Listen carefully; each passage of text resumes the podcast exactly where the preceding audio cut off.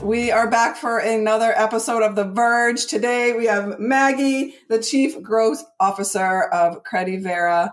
Welcome, Maggie. Can you tell us a little bit about yourself, your career, Sure. how you ended up as a Chief Growth Officer as a female, and and Yeah. um, and give us some background. Well, it's. Um, I think sometimes uh, people call me the original millennial. I've had about. I've definitely had over twenty-seven career shifts in my lifetime.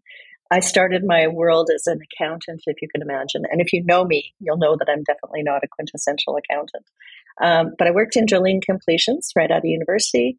Um, had a fascinating view of field operations, uh, probably that sort of informed a lot of what I've done in later years. Um, I transitioned into technology in the early days of computing, and I fell in love with it. It was kind of a, it's nice to see a tool that helped solve business problems. And I've always taken uh, technology in that perspective.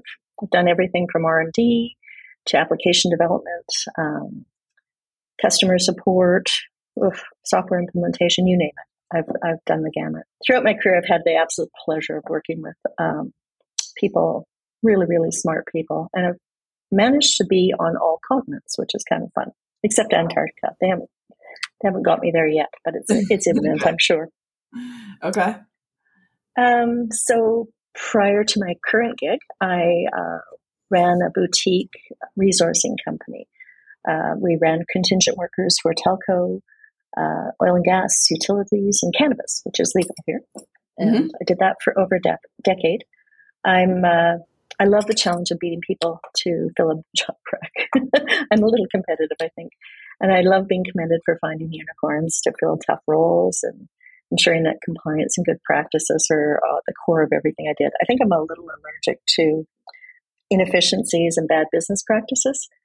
So, as a side hustle, I did some consulting with companies on how to implement their contingent worker strategies and ensure that they were efficient and compliant, and cost effective, and all that good stuff. Awesome. Awesome. And why don't you tell us about what you're doing now? Because you guys are a startup, up and coming company, super Yeah. exciting, um, launching out to all, you know, avenues and, and you have a few healthcare clients, but I think the, the tool would be great for large, you know, even smaller healthcare organizations Yeah. as well.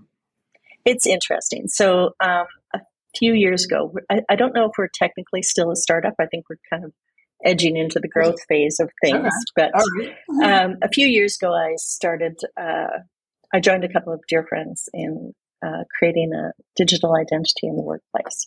So, Credivera is a technology company. We're based here in Calgary, Alberta, Canada, and we're a leader in the secure, open exchange of verified credentials and digital identity solutions. Uh, we created a, a digital wallet and a service behind it that consolidates all of your information and checks it out at source and makes sure it's presented in real time. Um, it's leveraging a little bit. Uh, it's leveraging Web3 technologies and open standards, and we created this digital ecosystem. Uh, we like to call it the triangle of trust. We connect employers and workers and authorized issuers to share this information in real time, make sure Mhm. it's valid and up to date. So it eliminates fraud uh, and misrepresentations by including issuing bodies, and it speeds up onboarding. Uh, so anybody who's looking at multiple weeks stuck on onboarding new staff should give me a shout. We verify skills and, and capabilities, and they're as valid on day one as they are throughout their the tenure of an individual. So we make sure that everybody's always in good standing. Um, it's it's a really elegant tool. It's an elegant solution to a fairly complex problem. And at the at the at the very core of this, we've put the individual, and an individual gets to control their data and decide how it's shared and who it's shared with, which is pretty unusual in the world now. I mean, we're so used to throwing our information madly into the internet to see where it lands. And now we get to be more, specific, more deliberate about sharing and revoking that information when it no longer serves us. So, um, again, there's the individual that's involved in our solution, the employer who has or makes business decisions based on the information that the uh, individual shares with them, and issuing bodies, and that can be anyone from you know, issuers of a background check, issuers of a credential or a skills um, a skill credential um, mm-hmm. can can uh, can can activate um, their their position in this in this ecosystem. Yeah, so people that are in the union or um, healthcare workers that have to go through rigorous tests, yeah. and TB and immunizations, and and then but then yeah. to have it right there for the actual employee to see as well, um, and so not have to call my employer and say, "Can you send X Y Z to my new employer because I didn't have my immunizations or you know whatever it might be." Right. It's really interesting because we've had a lot of feedback from people who are the actual users of these wallets, and they say it's so convenient to have everything in one spot. Because you're right, in a lot of instances, you are that person that's traveling around to different places, mm-hmm. and inevitably, the ability to share that is uh, tough. It used to be that you'd haul a big binder of all your skills mm-hmm. and credentials around with you, and this is a digital representation of that. It's secure. It's un, it's tamper proof. It's immutable. It's really a, a, an elegant way of sharing information that you have to have with you on your journey. And you can update it with your occupational health tests. You can do all sorts of things. So, you know, I know, and and I, in the in the healthcare industry, of course, there's a lot of that that information is very tightly held and you want to make sure that you have a trustable environment to that is the originating source or the, the, mm-hmm. the tr- source of truth. And what we have is the ability to take that source of truth information and put it into a digital format uh, or to, to be uh, shared in a way that is, is very private and very secure.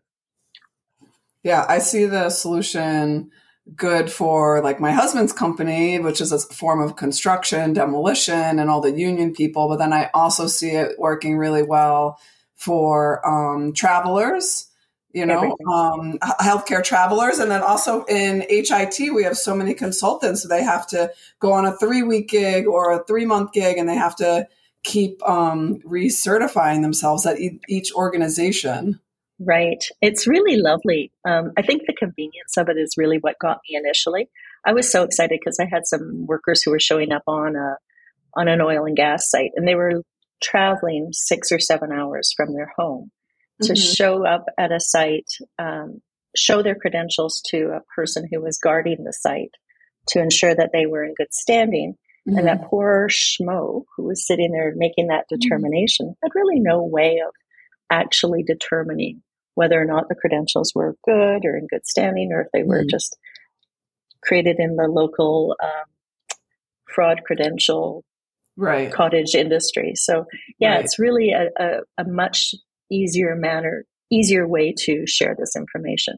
And the cool part is that you're right, the uh, use cases for this are huge. We started our journey actually in construction, and mm-hmm. we've uh, found that we've moved into real estate, into legal areas, into healthcare, into all sorts of different environments because the the need is the same regardless of where you go. Mm-hmm you need to make sure that you have uh, credentials. You know who the person is that's showing up on your site. You know what they can do, and you can prove what they can do through their credentials and their occupational health tests and all that good stuff. So it's it's it's been game changing in a lot of industries for sure. So what if I'm an organization that utilizes your product, but then I'm going to an organization that doesn't utilize the product? How does that how is that received? How and how does that organization that doesn't use it um, like know to trust you and trust that information and and not have to you know go through the whole process again?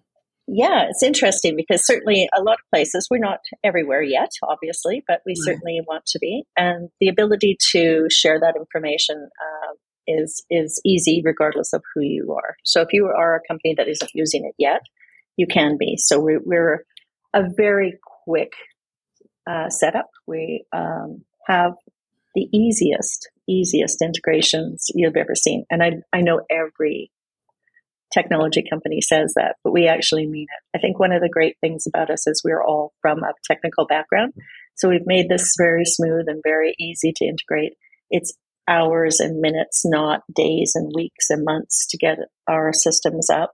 And usable. Um, we can share information across all sorts of boundaries that are that are quite quite. It's quite exciting.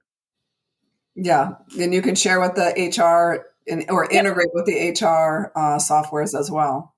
Yeah, we've we've already done a few, um, and we're we're we're agnostic. So what we like to say is we'll integrate with anybody that would like to integrate with us. So we are based on open standards, and that makes it pretty simple. Um, we haven't found an integration that has stumped us yet. Mm-hmm. Um, that may come, but certainly it, it isn't part of our of our worldview yet. Yeah, that's great. So mm-hmm. pivoting over being a female leader and a chief yeah. executive, what has been some of the obstacles that you um, have had to jump over or overcome, or you know, any mentors that really stick out to you that helped you along the way? Well, it's interesting because we have our our chief uh, technology officer, who is actually one of the co-founders, is also a female. Um, I've I've been very fortunate or very prescribed. I'm not never sure which, but um, I've been lucky enough to have a bunch of incredibly strong female mentors throughout my life, and I've also been one. So um, we're all big advocates for women leaders. We have three on our executive. Uh, three out of five are women which is pretty incredible statistics. yeah, I know it's kind of funny when you sit back and you go, but I think we are always about skills based. We are more about uh, giving the opportunity to the people, regardless of their gender or their age or their whatever comes up. Um, we have always been uh, collectively and independently. We're also we're all very strong mentors and advocates, and I feel like once you start to advocate and champion women, um, they just gravitate toward you. You have lots of choices. You you determine your, that you're going to make lots of choices in in in, in women candidates, um, and I think I've always I've always searched out women candidates as part of the mix. So it's never been an issue that I've had to deal with, which is strange because literally I started in the most redneck kind of environment you could possibly imagine. Field mm-hmm. operations in oil and gas. It doesn't doesn't get yeah. much more. Um, Not many females there. Traditional, right? yeah. And even then, which was weird, there were actually female rig engineers, so it was it was quite funny. yeah. So I think it's been my destiny to be part of a female uh, led environment for all my life, and and I I take it seriously when we actually move forward with it. So it's pretty exciting. Yeah, I think I saw a post a few days ago of a of a woman um, talking about how other women are not helping each other and why are we intimidating each other and, and I, I, commented back that, that there's enough you know glass ceiling for us to still break that we can be kind and and be empathetic and still help each other out not fight you know that's true and it's it's it's actually I've, I've I'm, I'm known as somebody who encourages women. I I love to advocate their businesses. I love to support their businesses, either from a mentorship perspective or just even from an end user perspective. So mm-hmm. I feel like like you just have to live it and you have to be serious about it every every every day. And and that manifests itself in these wonderful women doing incredible things that we can all share in. So it's been yeah. fabulous. So tell me about your organization through COVID. Are you all still remote? How are you coming back into the office and how how the organization handle that transition? Oh my gosh, we are we're pretty distributed um, geographically. We have people in the northeast United States. We have people in eastern Canada.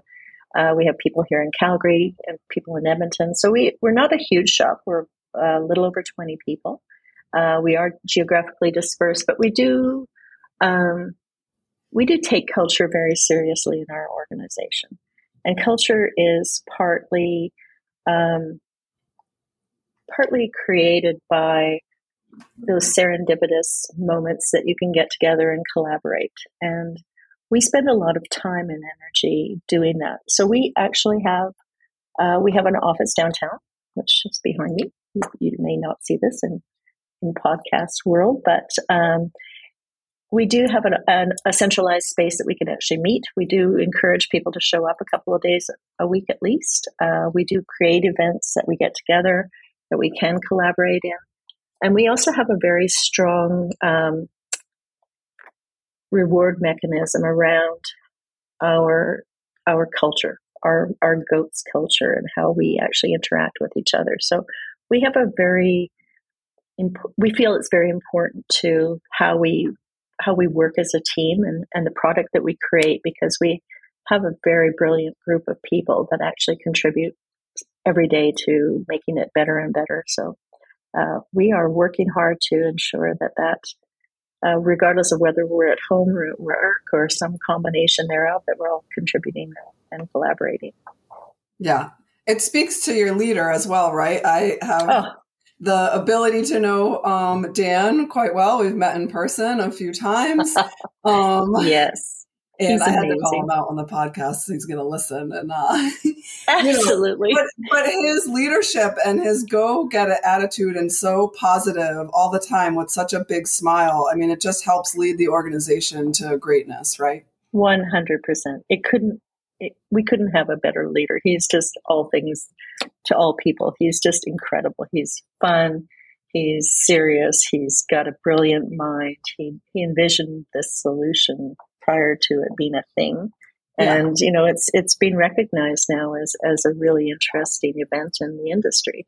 Yeah. And he's he's been he's I don't even know how to describe him. He is all that in a bag of chips.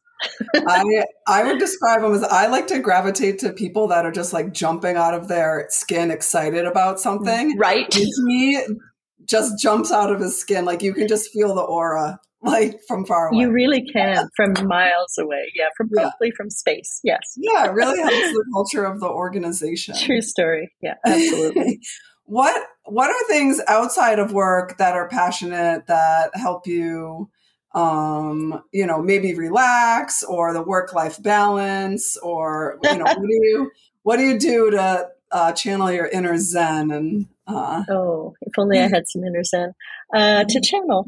I i actually i'm a big fan of golf. I'm i'm not good at it. I'm getting better at it. I'm a verb in golf. I can drive the golf cart. Yeah. Well that's a skill too. Everybody needs to know their superpower right? Um, I love golf. I love I love it because it's kind of a strategic thing, but it's also a risk environment. And mm-hmm. I'm a bit of a verb in my group of, of golfers because um, I feel like you have to take some risks in life and in in sport. And uh, the Maggie shot is something where you weigh the odds and your probabilities, and you just take the risk and go for it. Sometimes I'm wrong. Sometimes I'm tragically wrong, but uh, by and large, it's a really, really enjoyable uh, pastime. It's good to hang out with my lady friends. I've got some incredibly strong. My my network of support is also a bunch of golfers, so that's kind of exciting. So they are fantastic women golfers who take it seriously and also have a lot of fun. So that's that's probably what I do the most. I'm a, a constant traveler. I love love love traveling. I've, I was really lucky in my work uh, history to be able to, to travel a lot.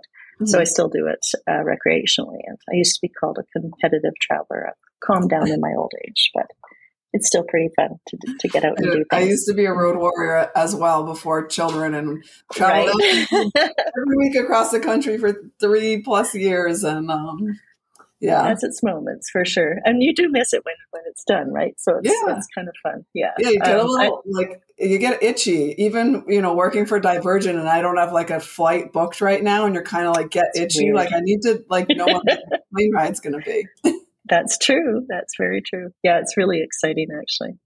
Um, yeah, it's been it's been fun. Uh, I love traveling. I love golf. Uh, those are probably the two things that kind of keep me grounded. I have a really strong network of friends and family. And luckily, my friends and family are all over the world. So no matter where I go, I feel like I've got somebody I can hotel bump into. I do. It's fantastic. What's your favorite place that you've traveled that maybe uh, not? That's such a crazy question. I know it's funny because I'll I'll answer that with a country and then I'll go, no, it's this one, and I'll give you a list of fifteen countries. But you know, there's just I think there's probably something interesting about every continent that I've ever been on. Mm-hmm. Um, there's beautiful. I love different cultures. Um, Me too. Bit of a foodie, bit of a wino. So those are kind of passions of mine as well. So mm-hmm. I love Asia for that from from the beauty and simplicity of their their world and how incredible their cultures are. Mm-hmm. Um, I love Latin America. It's so exciting and fiery and beautiful and exciting to hang out there. And Europe is just like there's just. Uh, I guess if I thought of one, hmm, might be a toss up between uh, Vietnam and Portugal and Argentina. Portugal's on my list to like go like high on the list to take the family. Oh, um, do it. It's amazing. Where's one place that you haven't been yet that you're like like you have to go? Hmm. I'm putting you on the spot. I know I am. Oh my gosh, yeah. this wasn't in the st- list of questions. I haven't I haven't been to the stands yet. To where? The stands. Okay. Kazakhstan, Afghanistan. Yep. yep. The Uzbekistan. Maybe I maybe I'll have to do that before I before I hang up my passport. I. I don't. Doesn't sound like you're ever going to hang up your passport. Probably not. That's okay. Yeah. Uh, so I always end with one last question. Just wondering, um, could you choose what your superpower is that you, um, you know, shed light on, you know, over the world and and uh, help everyone out with? Yeah, you know, it's funny. I think I I actually have many, and that's not braggadocious. It's just I think a lot of entrepreneurs do. I think your one wise soul told me once that my superpower is forgetting that I have a million superpowers that I engage every day, which made me giggle. But I think my real superpower is that I connect dots um, exceptionally well. Um, I think that's what made me thrive in the recruitment space is mm-hmm. understand like it's just a it's just a thing that I, that drives me every darn day to ensure that I can connect dots um, efficiently and effectively. I'm super lucky to be working in a space that allows me to do that and feeds my superpower. So I'm a consummate dot connector. awesome. Great. That was so great to talk to you today. Thank you so much for your time.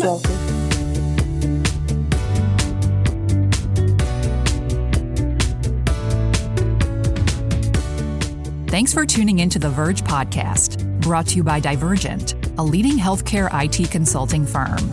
We hope you enjoyed this episode.